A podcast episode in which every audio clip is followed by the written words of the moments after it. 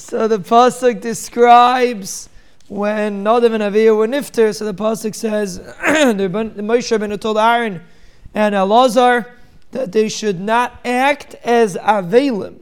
The pasuk says, "Roshechem al tifro uvigdechem loisifreimu veloisamusu." Even though Achman they lost the one of the most chashuva people in Klal Yisrael, they shouldn't get impressed, so to speak. They shouldn't even maybe emotionally inside, but uh, upon him outside.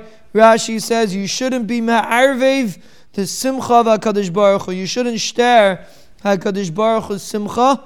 And there's a very important lesson in that. And that is that a person is not living here for himself.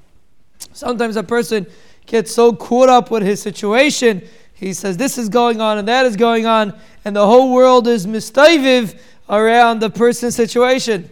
Sometimes uh, you think your sister's getting, you're getting married, your sister's getting married, you're getting married, and you're driving down the street and you see somebody walking into Gourmet Glatt, and you think to yourself, how could he be walking into Gourmet Glatt? I'm getting married tonight. What, what's, what's his problem? What's the person thinking? Right, that's sometimes a person has a huge simcha, a huge tzara. I remember Leilena when I was sitting, when I was in the shiva for my father, I was on the way home in the middle of the shiva, and all people are going around. What do you mean? How could everyone be going around? Eh, look, Rahman, what's going on. The Teretz is Siddha Welt out there, there's a Welt.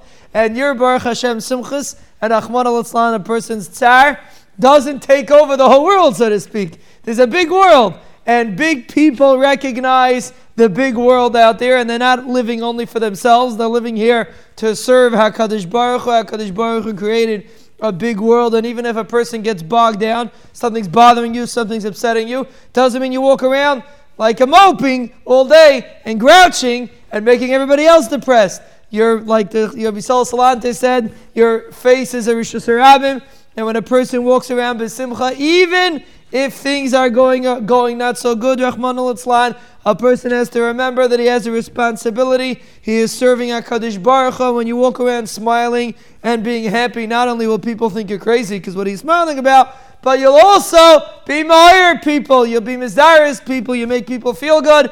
And that is one of the greatest things that a person can do to be mashpia on others. When a person thinks about his job in this world as being an Ovid Hashem, and not only about himself, he will be Zaychet at the Ribbono Shel Olam will constantly send him bracha and hatzlacha. We have to remember, Rabbi say, the Rabbeinu puts us through Nisyanis, but we are here to serve HaKadosh Baruch Hu with a gishmak, with a simcha that is the most important aspect in Avodah Hashem, is to serve their Bani Shalom with simcha. We should taka be to constantly serve HaKadosh Baruch Hu with a simcha, with a freilichkeit, with an external simcha, especially, and then be able to be mashpia on others, and then that's chus to Ribbono Shel Olam. Will Bezus Hashem send us refuais, yeshuais, Hatzlachais, Nechames, Lanu, Ulachal Chabraseinu, Ulachal Mishpachteinu, Olachal Yisrael, Amen.